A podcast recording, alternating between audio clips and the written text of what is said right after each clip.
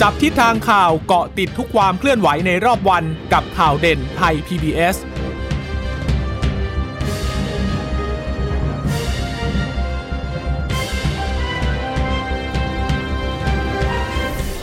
สวัสดีค่ะ สวัสดีค่ะต้อนรับคุณผู้ฟังสู่ข่าวเด่นไทย PBS นะคะ เราพบกันเป็นประจำทุกวันจันทร์ถึงศุกร์บ่ายๆ แบบนี้ค่ะ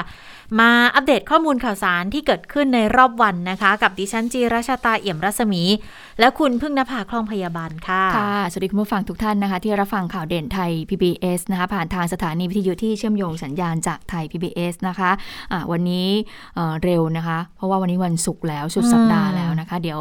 สัปดาห์หน้าก็เเริ่มเข้าสู่วันใหม่ละเร็วจริง ๆนะคะ แล้วเราก็ผ่านการเรื่องของการคลายล็อกมา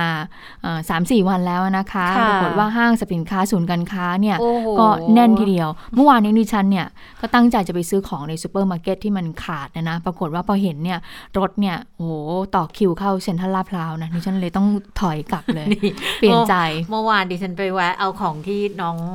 ที่คอนโดใกล้ ๆ เซ็นทรัลลาดพร้าวก็เลยบอกว่าค่ะกลับแวะสักนิดหนึ่ง ตอนนั้นน่ะหกโมงกว่าแล้วค่ะ ก็กะว่า เออไม่นานเพราะเราแวะทำธุระแป๊บหนึ่งค่ะ ปรากฏว่าขึ้นไปโอ้โหที่จอด เต็มเหมือนเดิมใช่ไหมแน่นอย่างที่แบบ เราไม่เคยเจอภาวะแบบนี้มานานมากอะค่ะ แล้วค่ะ กลับเราก็ใช้เวลาสักประมาณสี่สิบนาทีอะสี่สิบห้านาทีไม่เกินนั้นเพราะพยายามจะรีบไปรีบกลับเพราะคนก็ค่อนข้างเยอะก็ลงมาก็ โหต่อแถวกันรอจ่ายตังค์อะ คือมันเป็นเป็นเป็นบรรยากาศที่ไม่เคยเจอแบบนี้มานานมากแล้ว แล้วมันออกมามันประมาณทุ่มกว่าเกือบเกือบสองทุ่มใช่ไหมห้างมันปิดสองทุ่มใช่ไหมเออมันทุ่มกว่าแล้วคนก็เริ่มทยอยกลับคนก็คงจะรีบก็เลยก็เลยเจอแบบเหมือนอารมณ์เหมือนแบบอุ้ยนึกถึงตอนที่เซนทันปิดไปหกเดือนแล้ว ปรับปรุงโฉมใหม่ แล้วก็กลับมาเปิดอีกทีก็ลดแน่น ๆ ประมาณอย่างนั้นน่ะ แต่อาจจะไม่ถึงขนาดนั้นนะแต่เรารู้สึกว่าเออมันเป็นบรรยากาศที่เราไม่เคยเจอแบบนี้มา โอ้พักใหญ่เลยล่ะ เป็นเป็นเป็นปีๆอะค่ะนะแล้วช่วงเลิกงานเย็นๆด้วยเนาะแล้วเราห้างปิดสองทุ่มคนก็คงอาจจะต้องไป กงคิดเหมือนดิฉันอะไปจับจ่ายใช้สอยไปซื้อของที่มันจำเป็นอะไรอย่างเงี้ย ปรากฏว่าคนแน่นทีเดียว ต้องดูเสาร์อาทิตย์นี้นะคะคุณผู้ฟังคะท่าทางจะแน่นแน่เลยเพราะว่าว่าสิ้นเดือนด้วยใช่ เพราะว่ามันสัปดาห์นี้ก็คือเป็นสัปดาห์สิ้นเดือนไปแล้วนะเพราะฉะนั้นก็ต้องดูด้วยบอกเสาร์อาทิตย์เนี่ยน่าจะแน่นเหมือนเดิมนะคะ หรือว่ามากกว่าเดิมด้วยซ้ำหลังจากที่อั้นกันมากับการที่ต้องมีการล็อกดาวน์นะคะ แต่ว่าถ้าพูดถึงตัวเลขโควิด -19 ในวันนี้เนี่ยก็ยังเห็นตัวเลขกดลงมายังไม่ถึง 15,000 คนนะคะที่เป็นการติดเชื้อรายใหม่อยู่นะคะก็อยู่ที่ 14,653 คน เป็นการติดเชื้อจากเรือนจำ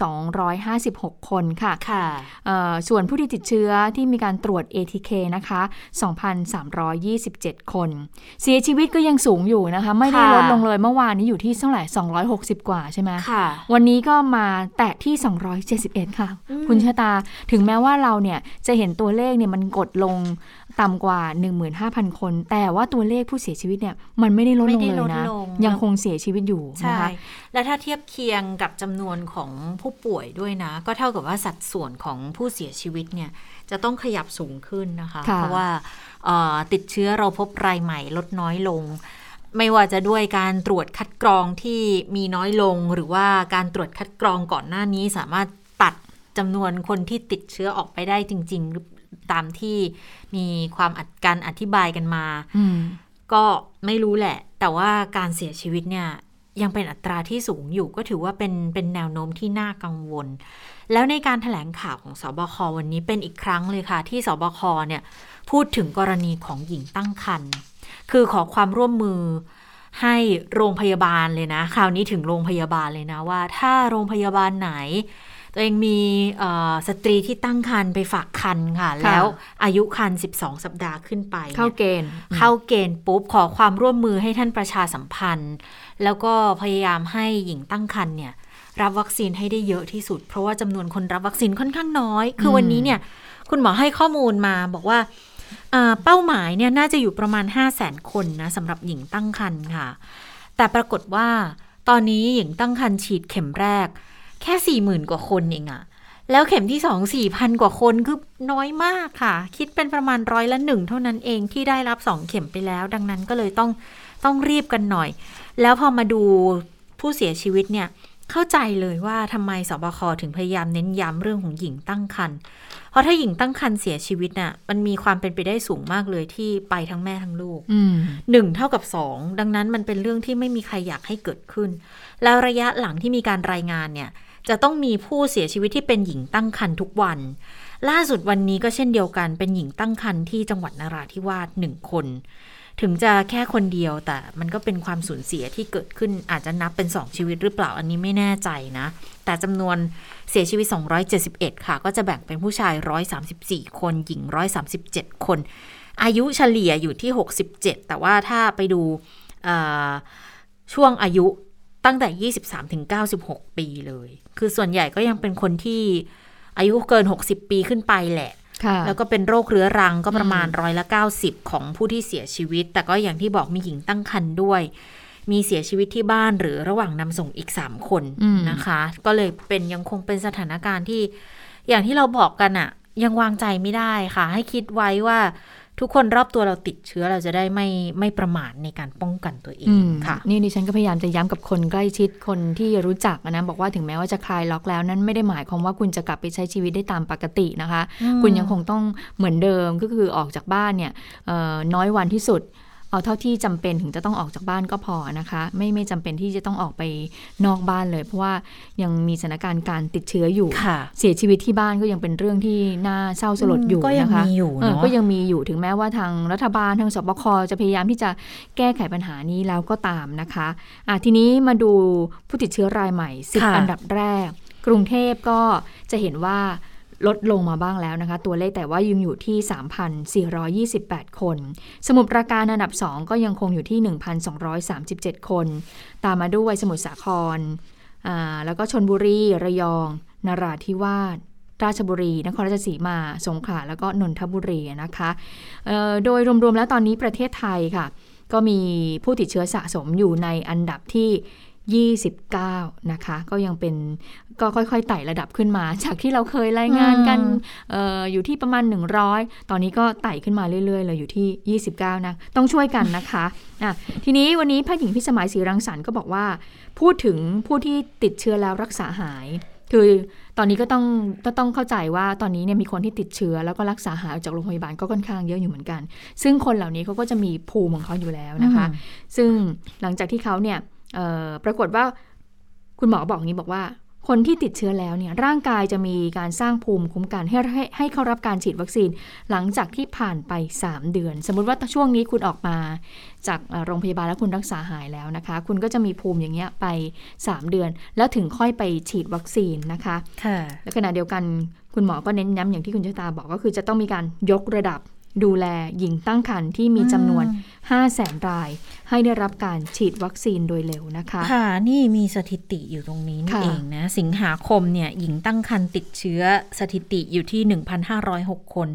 เสียชีวิต 47 คนเลยนะคะ แล้วปรากฏว่าแพทย์ช่วยทารกได้แค่ 50%นั่นหมายความว่าถ้าไปเนี่ยไปพร้อมคุณแม่ตั้งครึ่งหนึ่งนะ หรือไม่อาจจะต้องเลือกอะ ว่าจะให้คุณแม่อยู่หรือว่าให้ลูกไปต่อนะคะก็ครึ่งครึ่งเลย อีกครึ่งหนึ่งติดเชื้อเสียชีวิตนะ แล้วก็เน้นย้ำแหละว่าใครรับวัคซีนแล้วก็ยังต้องปฏิบัติตามมาตรการระวังตัวเองอย่างเข้มข้นเลยนะคะะนี่มาดูยอดฉีดวัคซีนกันหน่อยสะสมตั้งแต่หนึ่งเมษายน เดี๋ยวอันนี้ขออภัยอันนั้นเป็นยอดติดเชื้อ นะคะ ส่วนยอดของวัคซีนนี่ 28 กุมภาพันธ์ถึง 2 กันยาค่ะ รับสะสมแล้ว 34ล้าน292,537 โดส 2 กันยาวันเดียวค่ะ เข็มที่ 1 ฉีดไปได้ 3 4 0 0 0 0เอ่อ90,000 394,000 กว่า เข็มที่ 2 อีก 468,000 กว่า โอ้เดี๋ยวนี้เข็มที่ 2 จะได้เยอะกว่าแล้วนะคะ อาจจะเป็นเพราะว่าระดมฉีดในกรุงเทพค่อนข้างเยอะด้วย นะคะ เข็มที่ 3 อีก 2,000 กว่านะคะก็เท่ากับว่าเฉพาะวันที่ 2 เนี่ยประมาณ 8 0 0แสนเลยนะ8แสนเกือบเกือบ9แสนอยู่เหมือนกันนะ ที่ที่สามารถไล่ฉีดได้เนี่ยก็ถือว่าเป็นแนวโน้มที่ดี แล้วกันยาเป็นต้นไปเนี่ยรู้สึกว่า ยืนยันมาแล้วว่าวัคซีนเข้าระบบต่อเนื่อง มีเพียงพอและเดี๋ยวกระจายต่างจังหวัดเพิ่มมากขึ้นด้วยนะคะค่ะเดี๋ยวเรื่องวัคซีนเราไปไปพูดกันเพราะวันนี้เนี่ยเขามีสูตรการฉีดวัคซีนออกมาอีกสูตรหนึ่งด้วยนะคะะทีนี้ก็บอกว่าเรื่องของการตรวจหาเชื้อด้วย ATK ก็บอกว่าในกรุงเทพเนี่ยพบว่ายังมีปริมาณผลบวก ค่อนข้างสูงผลบวกมันถึงหมายถึงการติดเชื้อนะคะ ดังนั้นสิ่งสำคัญกรมควบคุมโรค ก็เลยต้องมีการตรวจ ATK เนี่ย พบผลลบลวงถึง 10%ผลลบลวง 10%นะคะ แม้เป็นผลลบแต่ก็ต้องไปตรวจด้วยที PCR เป็นบวก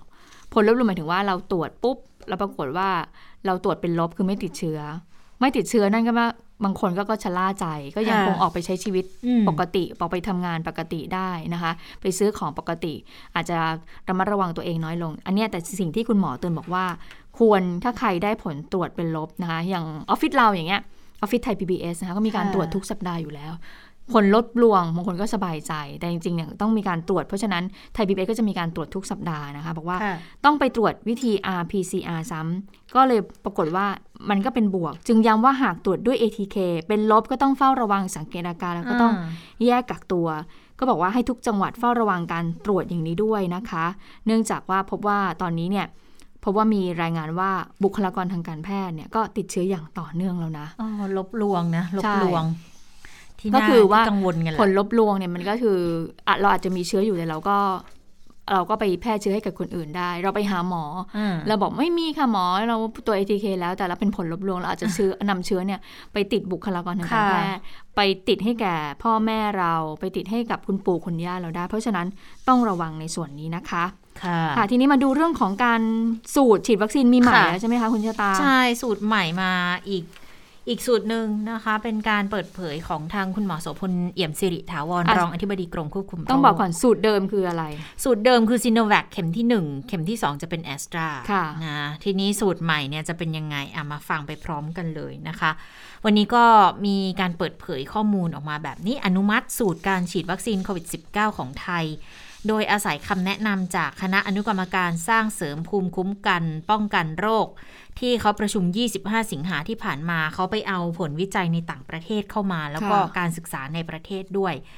การฉีดวัคซีนแนะนำสูตรไข้เริ่มต้นด้วย 1 ซีโนแวคเข็มแรกตามด้วยแอสตราเข็มที่ 2 ห่างกัน 3-4 สัปดาห์ อันนี้กลุ่มเป้าหมายจะ 18 ปีถึงอายุ 18 ปีขึ้นไป สูตรที่ 2 ค่ะ จะให้แอสตราเข็มที่ 1 แล้วตามด้วยไฟเซอร์เป็นเข็มที่ 2 ห่างกันในระยะ 4-12 สัปดาห์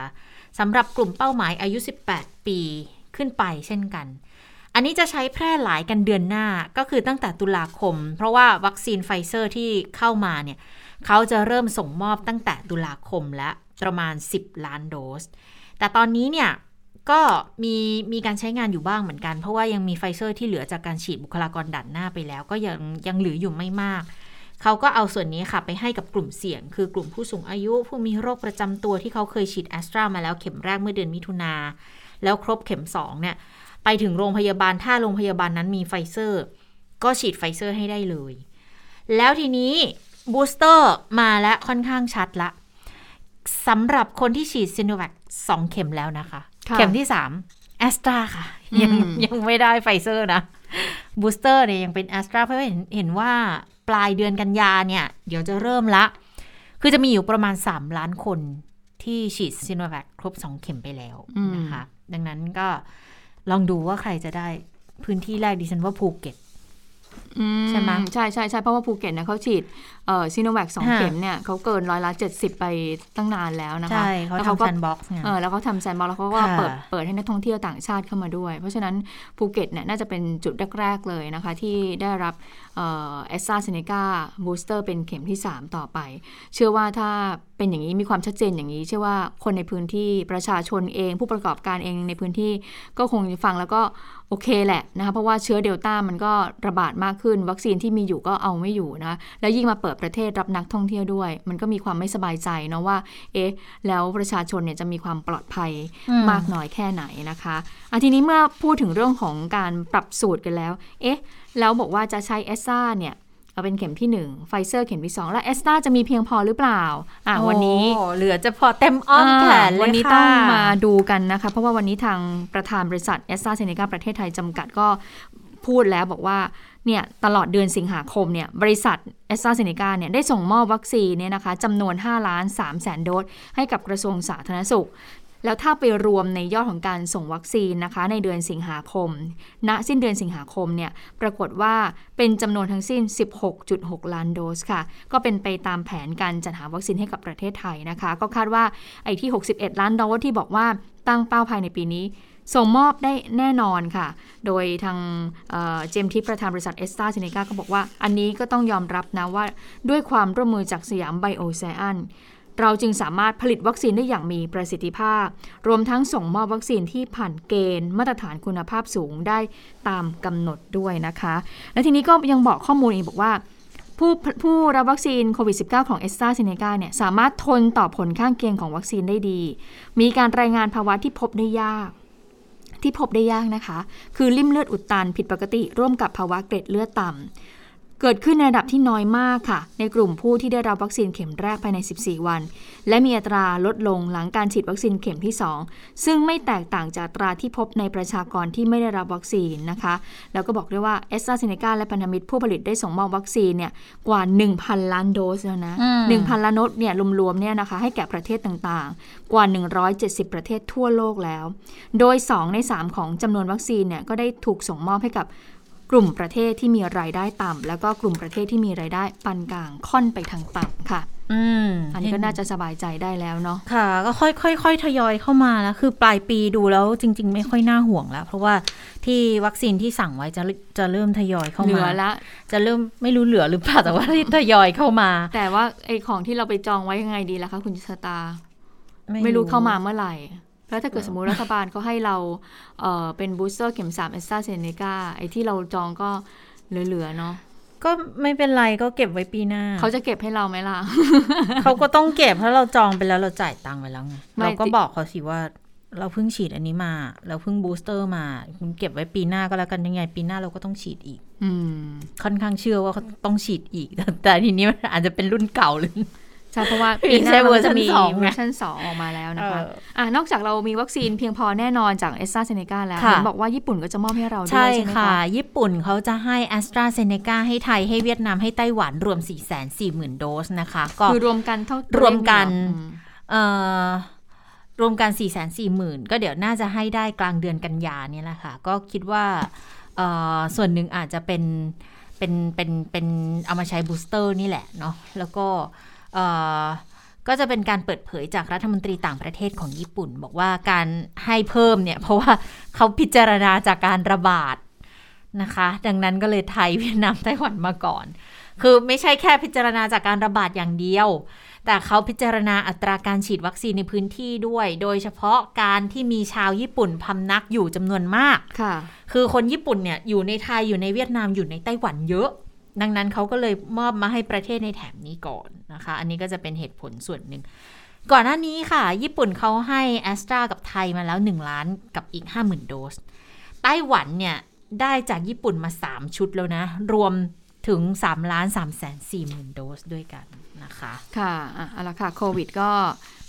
จบไปแล้วเดี๋ยวเราจะมาเข้าสู่เรื่องของโหมดการเมืองน่าติดตามกันมากเลยนะคะ เพราะว่าอภิปรายกันมาวันนี้เข้าสู่วันที่ 4 แล้วนะคะ แล้วก็ต้องจบภายในวันนี้แล้ววันพรุ่งนี้เนี่ยก็จะต้องมีการโหวตแล้วแหละว่าจะลงมติไว้วางใจหรือว่าไม่ไว้วางใจ นายกรัฐมนตรี แล้วก็อีก 5 รัฐมนตรี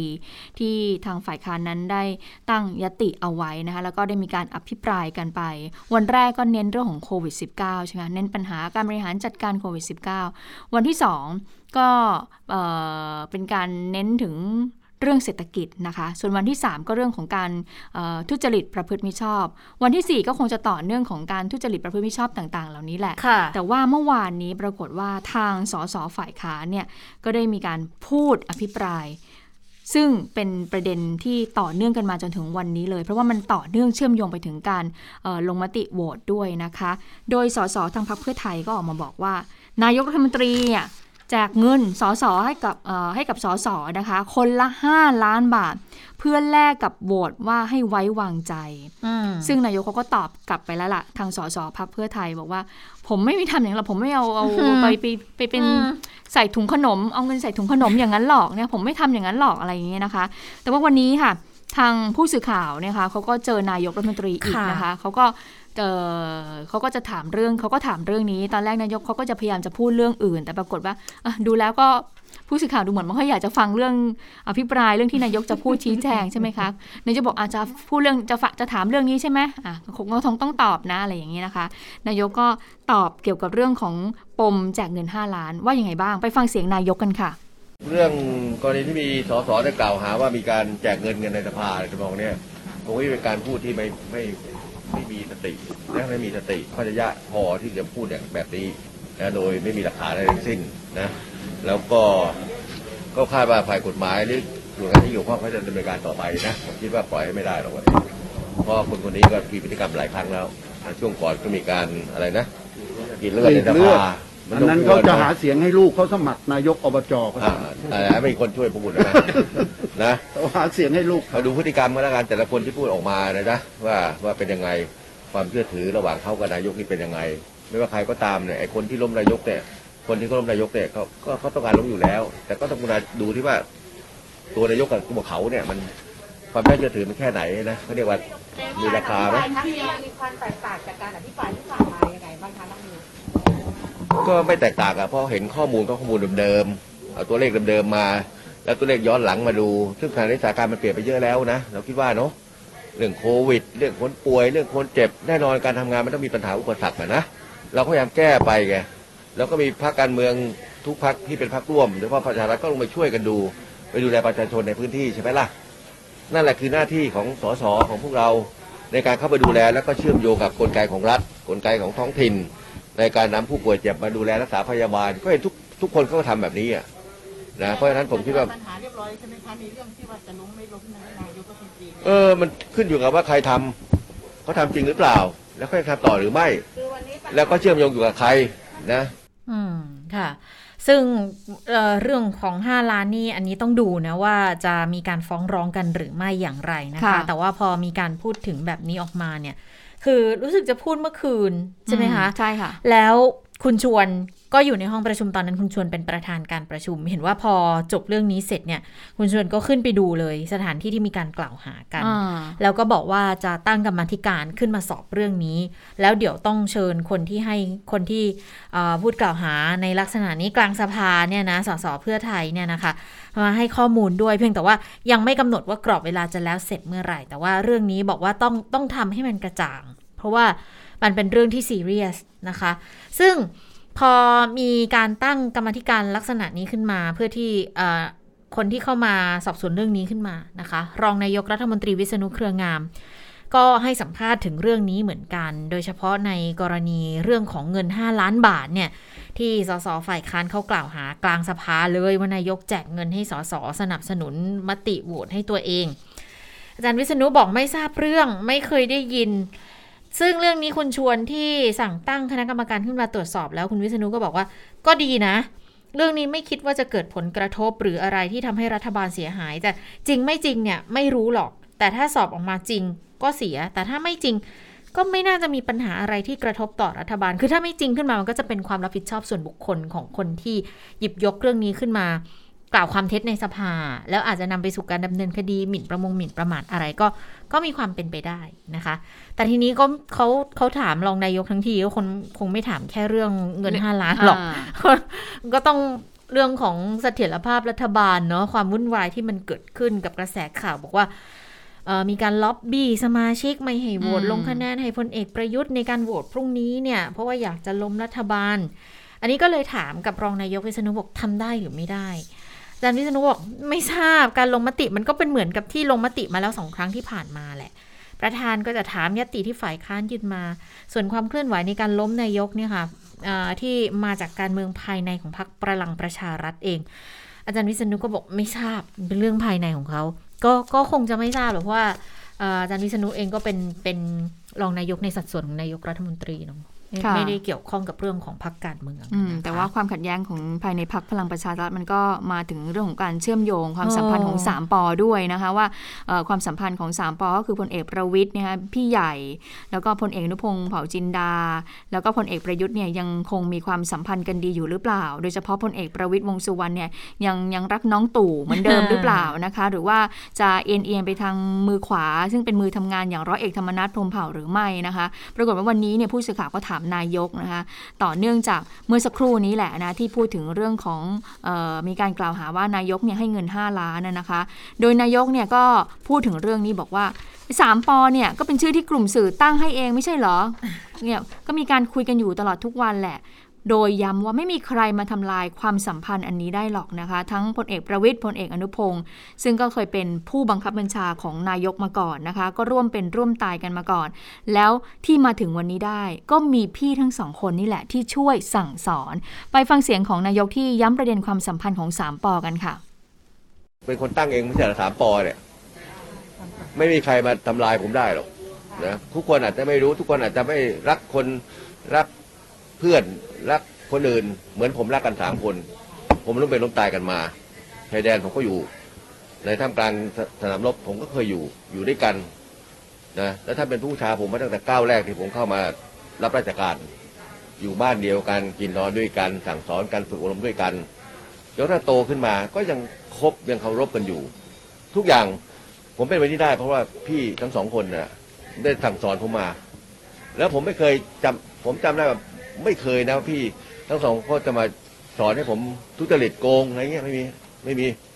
นะมีการมีเสียงสอนบอกว่าอยู่ในห้องรายการโทรคุยไม่ต้องโทรคุย เดี๋ยวผมอาจจะไปเยี่ยมเขาก็ได้ ให้เห็นความมั่นใจ ค่ะ ก็คือผู้สื่อข่าวเมื่อกี้เนี่ยที่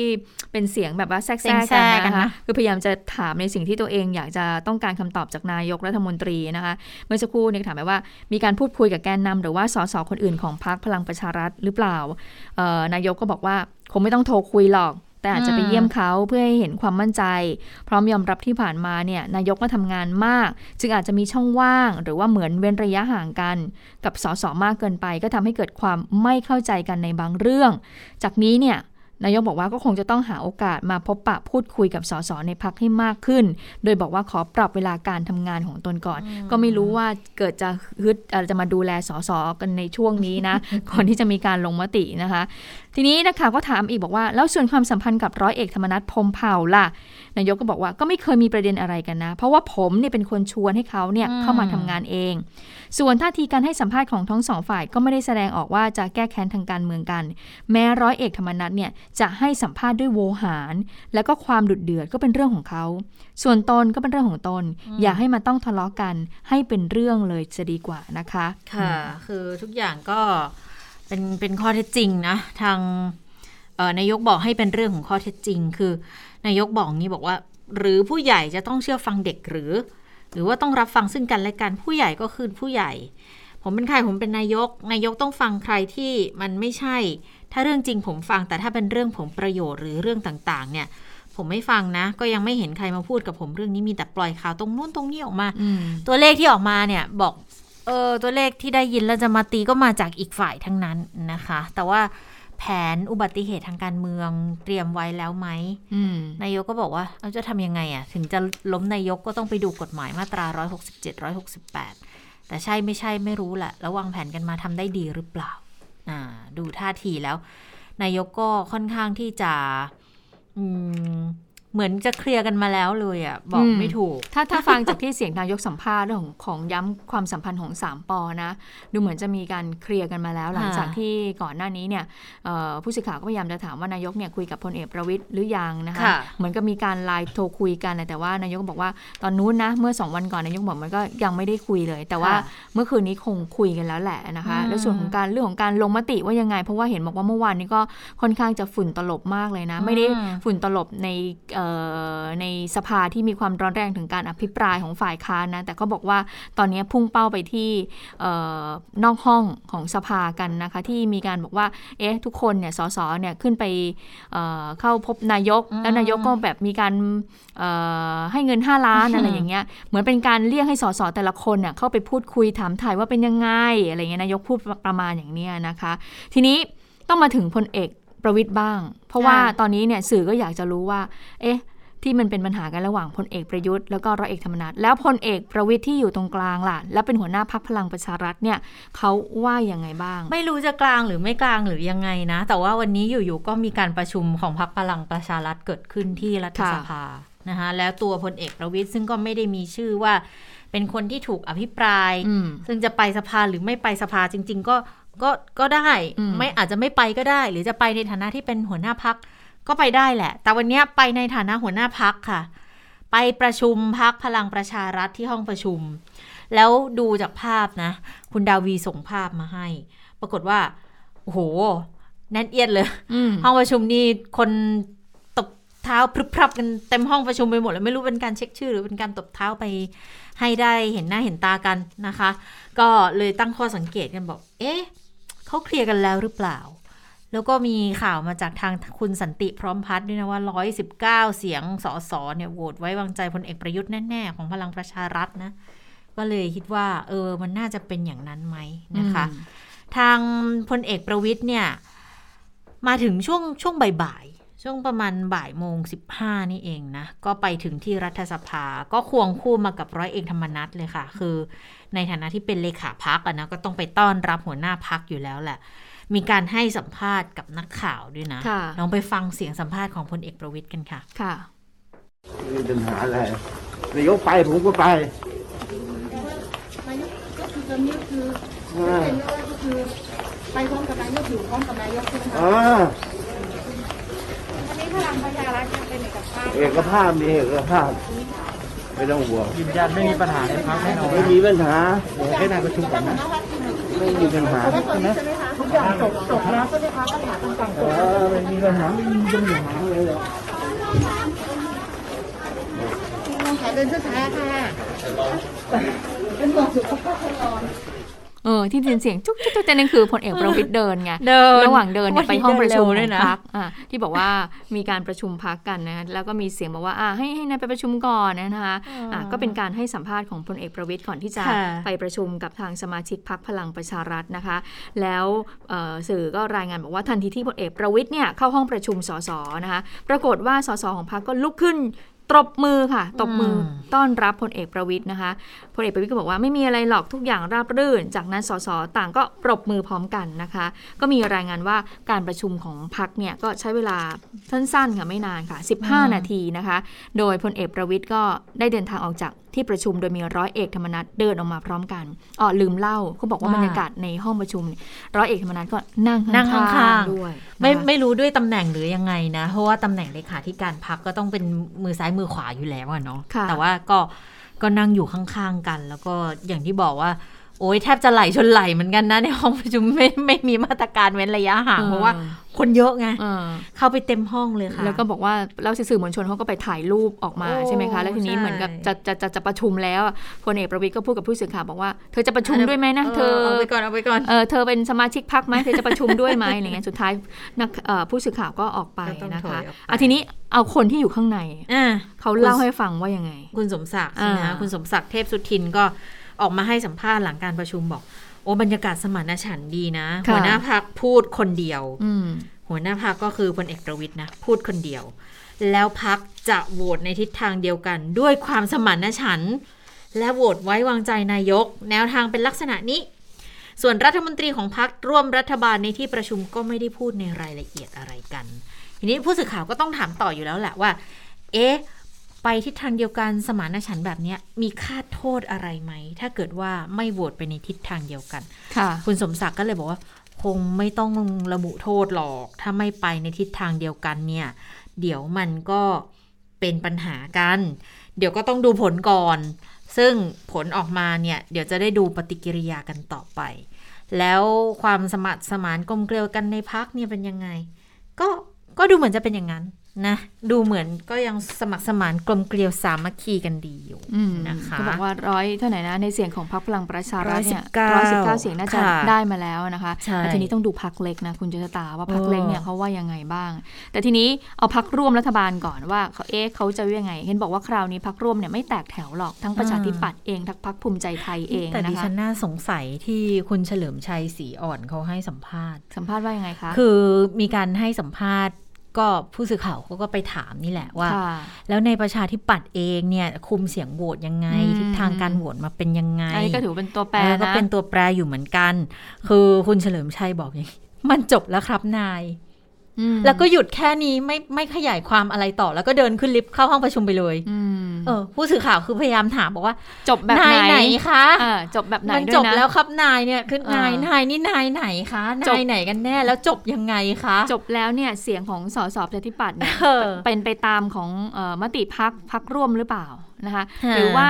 เอ่อเสียงเนี่ยไป อีกทางหนึ่ง หรือว่างดออกเสียงหรือยังไงไอ้จบแล้วนี่มันตีความได้หลายอย่างจริง ๆ นะเออแต่ทีนี้เรายังไม่รู้ว่าประชาธิปัตย์เขาว่ายังไงบ้าง เอามาดูที่ชัดๆกันก่อนพักอ่าภูมิใจไทยอันเนี่ยนี้ชัดเจนที่หัวหน้าพักเนี่ยชัดจระหว่างการอภิปรายในรอบนี้ที่นั่งข้างพลเอกประยุทธ์โดยตลอดเลยนะคะ ก็คือค่ะคุณอนุทิน ชาญวิรกูลรองนายกรัฐมนตรี และรัฐมนตรีว่าการกระทรวงสาธารณสุขนะคะ ก็พูดถึงกระแสข่าวที่พักพลังประชารัฐเนี่ยมีเสียงแตกกันอย่างนี้นะคะ โดยทางคุณอนุทินก็บอกว่าจุดยืนของภูมิใจไทยเนี่ย61 เสียง โหวตให้นายกหมด เป็นอื่นไม่ได้ เพราะว่าเราเป็นพักร่วมรัฐบาลทำงานด้วยกัน รับผิดชอบร่วมกัน และเราก็ได้แจ้งว่าจะโหวตให้กับนายก61 เสียงไปตั้งนานแล้วนะคะ ทีนี้ผู้สื่อข่าวก็เลยถามว่าอ้าวแล้วตื่นตระหนกกับกระแสข่าวที่ว่าจะเปลี่ยนนายกแล้วหรือเปล่า คุณอนทินบอกว่าไม่คิดว่าจะเกิดขึ้นนะ เพราะว่านายกทำงานเต็มที่ แล้วก็ทำงานเกื้อกูลกันมาตลอด ไปฟังเสียงของคุณอนุทินชาญวิรกุลกันค่ะท่านนายกท่านก็ทำงานเต็มที่ แล้วก็ทำงานด้วยกันมาโดยตลอด การทำงานก็เกื้อกูลซึ่งกันและกัน ตรงไหนที่มีข้อความเห็นไม่ตรงกันก็หารือกัน แล้วก็มีบทสรุปร่วมกันทุกครั้งครับ ไม่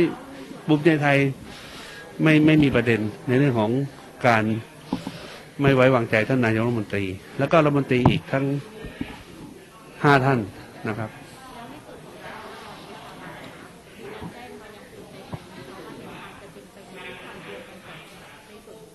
ไม่มีเรา แต่เรื่องพวกนี้พักใครพักมันอยู่แล้วนะเราหัวหน้าพักผู้บริหารพักก็มีหน้าที่ที่จะไปเรียกประชุมสมาชิกพักแล้วก็ให้มีมติ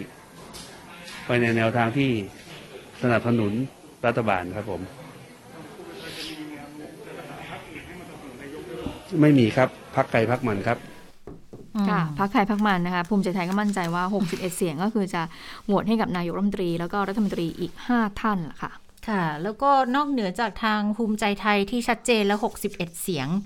ที่ให้กับทางบิ๊กตู่แล้วอะนะคะ อีกเรื่องหนึ่งที่ยังคงเป็นประเด็นต่อเนื่องตั้งแต่เมื่อวานจริง ๆ คุณอนุทินก็อธิบายมาแล้วครั้งหนึ่งอะนะ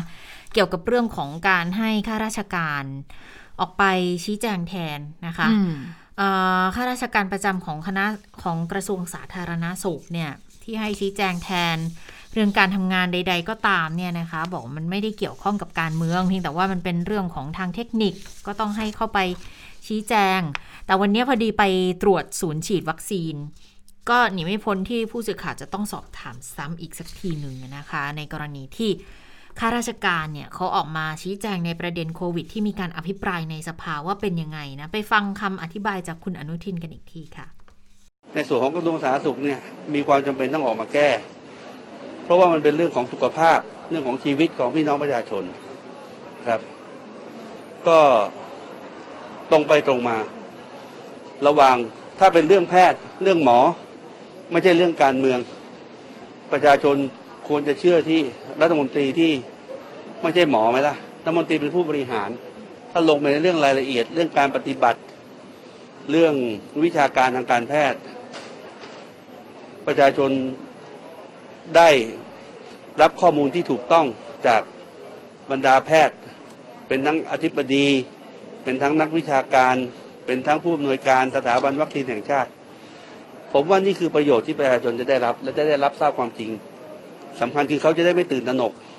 เราไม่ต้องการให้เขาตื่นตระหนกในข้อมูลที่ถูกเสกสรรปั้นแต่งขึ้นมานะการด้อยค่าสิ่งที่ดีอยู่แล้วให้ให้กลายเป็นของไม่มีค่า ใครเดือดร้อนอะ ประชาชนเดือดร้อน แล้วกระทรวงสาธารณสุขให้ประชาชนเดือดร้อนได้ไหมคำตอบก็คือไม่ได้ ประชาชนควรจะได้รับข่าวที่เป็นประโยชน์ กระทรวงสาธารณสุขทำทุกอย่างไม่มีทำอะไรแล้วประชาชนด้อยประโยชน์ ยาหนึ่งเม็ดที่แจกให้คนไข้กินก็เพื่อให้คนไข้หายขึ้นหายจากอาการป่วย วัคซีนทุกชนิดที่ฉีดให้ประชาชนก็คือให้เขาได้มีภูมิต้านทานมันมันไม่มีตรงไหนที่กระทรวงสาธารณสุขทำแล้วมันเกิดการแย่ลงของประชาชน นะคะก็บอกว่าเป็นข้อมูลที่จำเป็นจะต้องชี้แจงเนาะเพราะมันเรื่องเกี่ยวกับประชาชนข้อมูลเรื่องของวัคซีนต่าง ๆ เหล่านี้นะก็จำเป็นที่จะต้องได้รับการชี้แจงข้อมูลที่ถูกต้องจากทางผู้บริหารกระทรวงสาธารณสุขนะคะะทีนี้ย้อนกลับไปนิดหนึ่งในเรื่องของอการโหวตลงมติ ไว้วางใจนายกรัฐมนตรีหรือไม่ที่มันมีปัญหากันนะคะภายในพักพลังประชารัฐนะคะปรากฏว่าเเมื่อช่วงเมื่อเช้านี้นะในรายการพิเศษก็มีการสัมภาษณ์คุณไพบูลนิติตะวันด้วยนะคะ ซึ่งคุณไพบูลนิติตะวันก็ก็พูดถึงเรื่องนี้เหมือนกันถึงความสัมพันธ์ระหว่างพลพลเอกประยุทธ์แล้วก็ร้อยเอกธรรมนัฐว่าเป็นยังไงนะ ไปฟังเสียงกันค่ะ ผมไม่ได้พบท่านแต่ว่าผมก็เข้าใจว่าภายใต้ ทุกท่านก็มี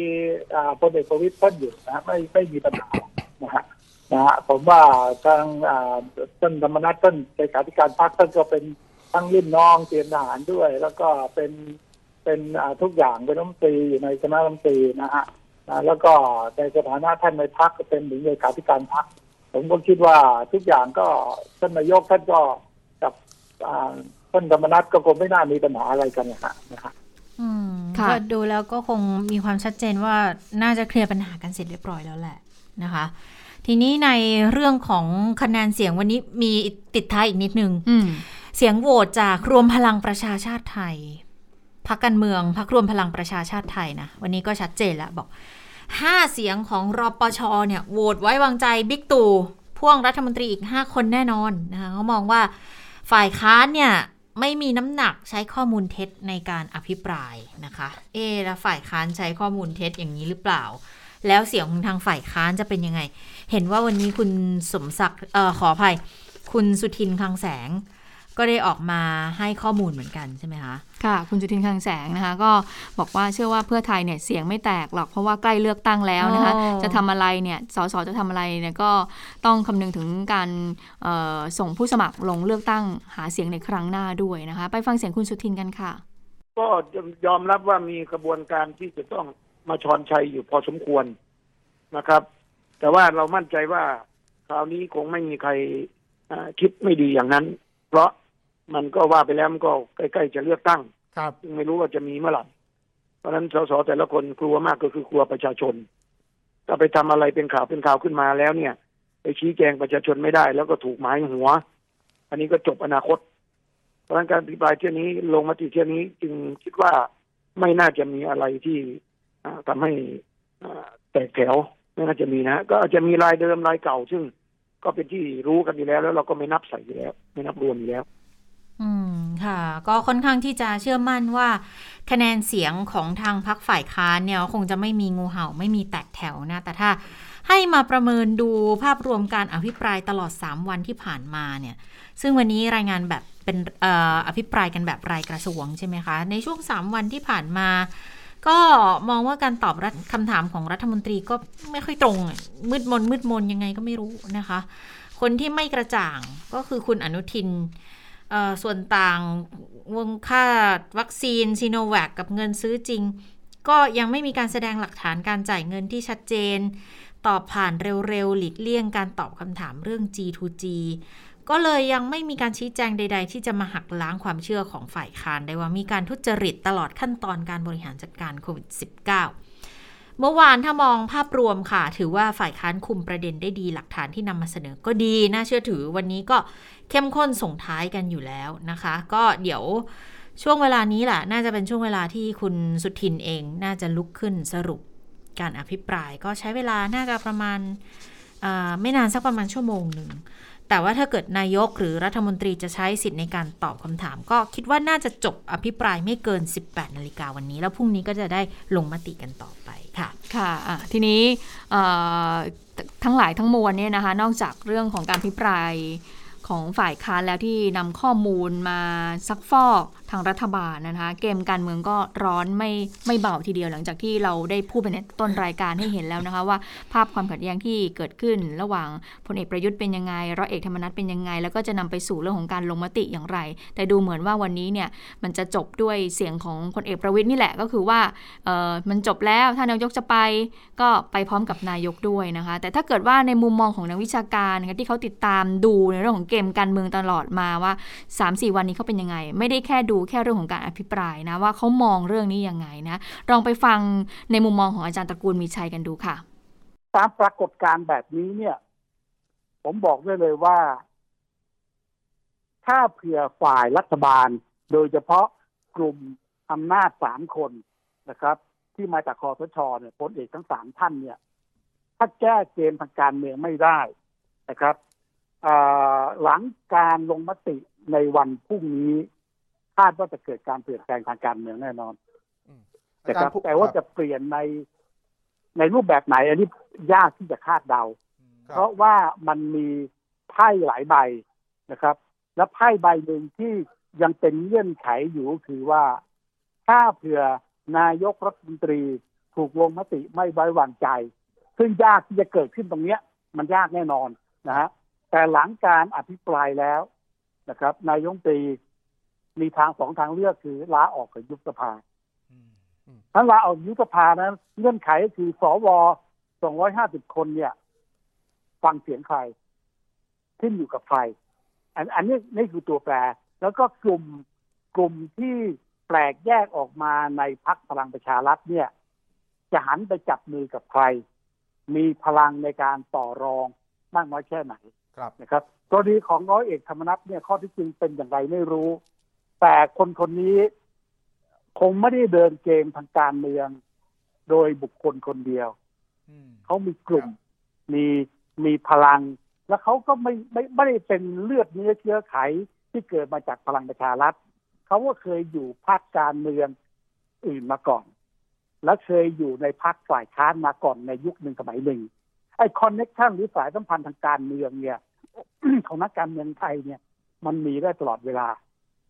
นะครับ เพราะฉะนั้นบนบนสาการในขณะนี้ต้องต้องยอมรับกันเลยว่านายกรัฐมนตรีเนี่ย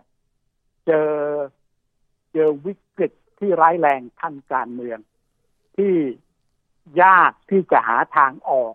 ได้ง่ายๆแต่ไม่ไม่ได้หมายความไม่สามารถหาทางออกได้นะครับยากที่จะหาทางออกได้ง่าย ค่ะ เพราะฉะนั้นต้องติดตามนะคะการลงมติในวันพรุ่งนี้นะคะว่าจะออกมายังไง เสียงของนายกเป็นยังไงนะคะครั้งที่แล้วนายกได้ 272 คือ 272 เสียงดูว่าครั้งนี้นายกเนี่ยจะทำได้ประมาณนี้หรือว่าได้มากกว่านี้นะก็ต้องติดตามกันนะคะคะได้เวลาสถานการณ์ในต่างประเทศแล้ว สวัสดีคุณสวรักษ์ค่ะ สวัสดีค่ะ คุณผู้ฟังสวัสดีทั้งสองท่านค่ะ เอาเรื่องแรกเป็นข่าวด่วนนะคะ ก็เหตุการณ์เกิดขึ้นประมาณสักสองชั่วโมงที่ผ่านมาค่ะ ที่ประเทศนิวซีแลนด์ในเมืองโอ๊กแลนด์นะคะ เกิดเหตุคนร้ายค่ะ ใช้มีดเนี่ยไล่แทงประชาชนนะคะ ในซูเปอร์มาร์เก็ตคือการไล่แทงแบบไม่เลือกหน้า ปรากฏว่าส่งผลให้มีผู้บาดเจ็บ 6 คนนะคะ ในจำนวนนี้ 3 คนอาการสาหัส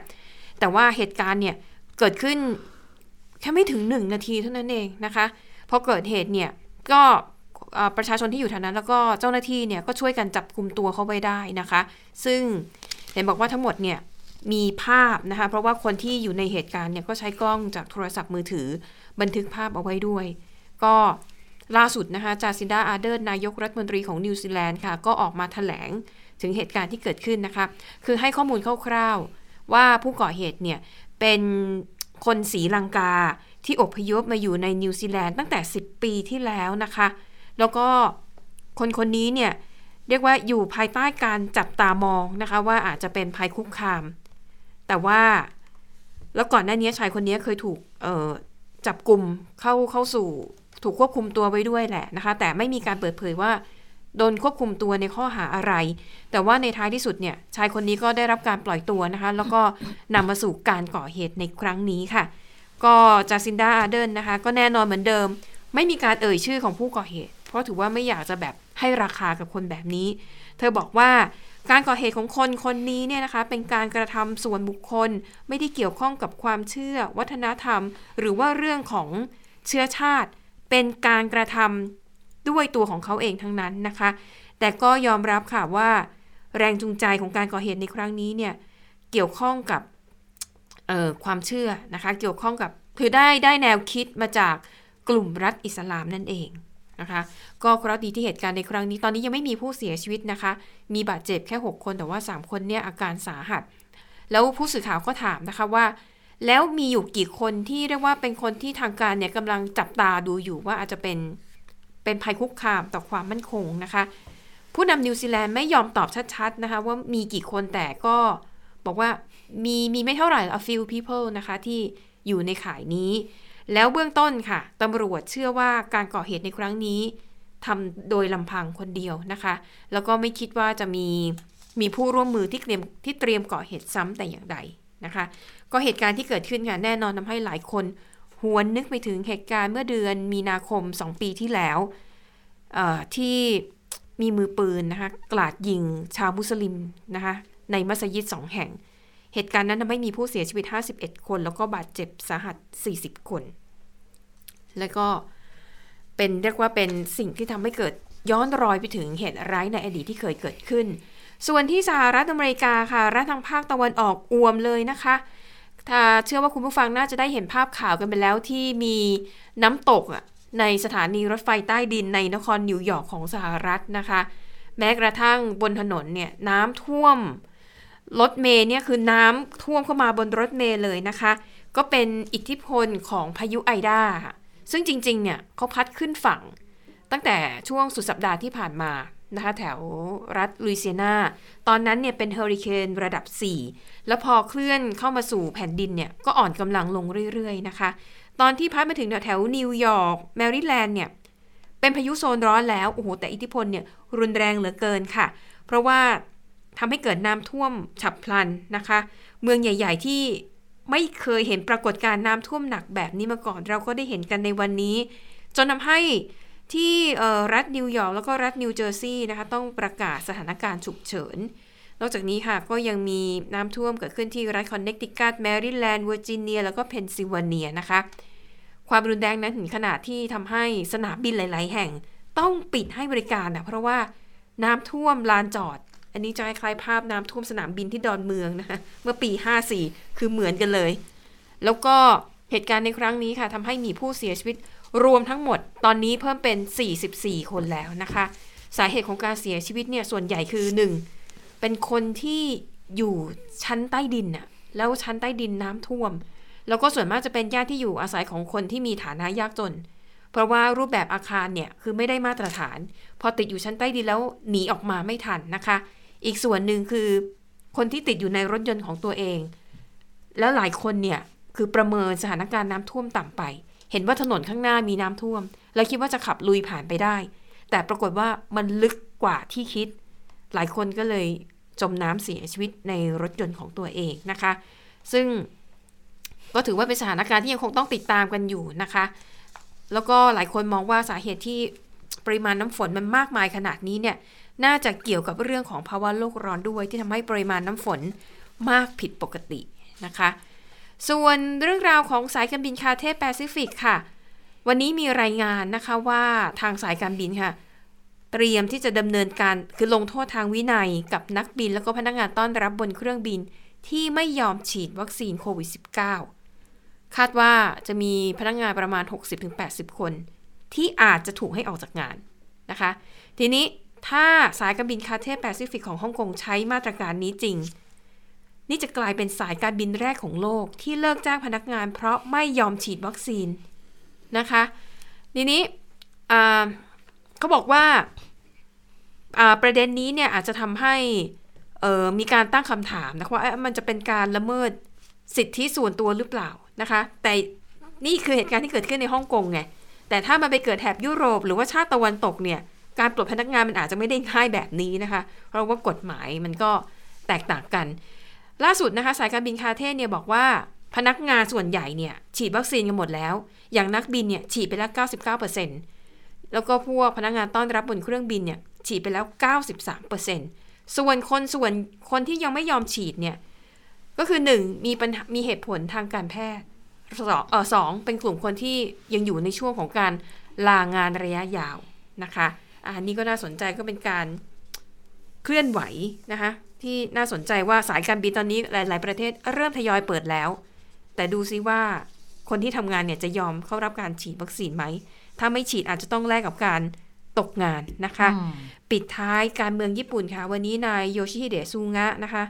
นายกรัฐมนตรีของญี่ปุ่นประกาศนะคะว่า ในการเลือก ตั้งในการลงมติเลือกหัวหน้าพัก LDP นัดต่อไปในวันที่ 29 กันยายนนี้ ตัวเขาจะไม่ลงสมัครด้วย นั่นแปลว่า เขาจะไม่เป็นนายกรัฐมนตรีต่อไป เพราะว่าญี่ปุ่นเนี่ยตำแหน่งหัวหน้าพักรัฐบาลก็จะพ่วงตำแหน่งนายกรัฐมนตรีไปด้วย การประกาศแบบนี้แปลว่าซูงะก็เตรียมที่จะนับถอยหลังลงจากตำแหน่งนายกรัฐมนตรี เขาให้เหตุผลว่า มันเป็นงานที่ต้องใช้พลังงานเยอะเหลือเกิน ไหนจะต้องเตรียมการเลือกตั้ง ไหนจะต้องรับมือกับการระบาดของโควิด -19 ยอมรับว่าไม่ไหวจริง ๆ ควรจะเปิดทางให้คนอื่นมาทำหน้าที่ผู้นำประเทศจะดีกว่าค่ะ ค่ะเอาละค่ะ และทั้งหมดก็คือข่าวเด่นไทย PBS วันนี้นะคะ เราทั้ง 3 คนลาไปก่อน สวัสดีค่ะ สวัสดีค่ะ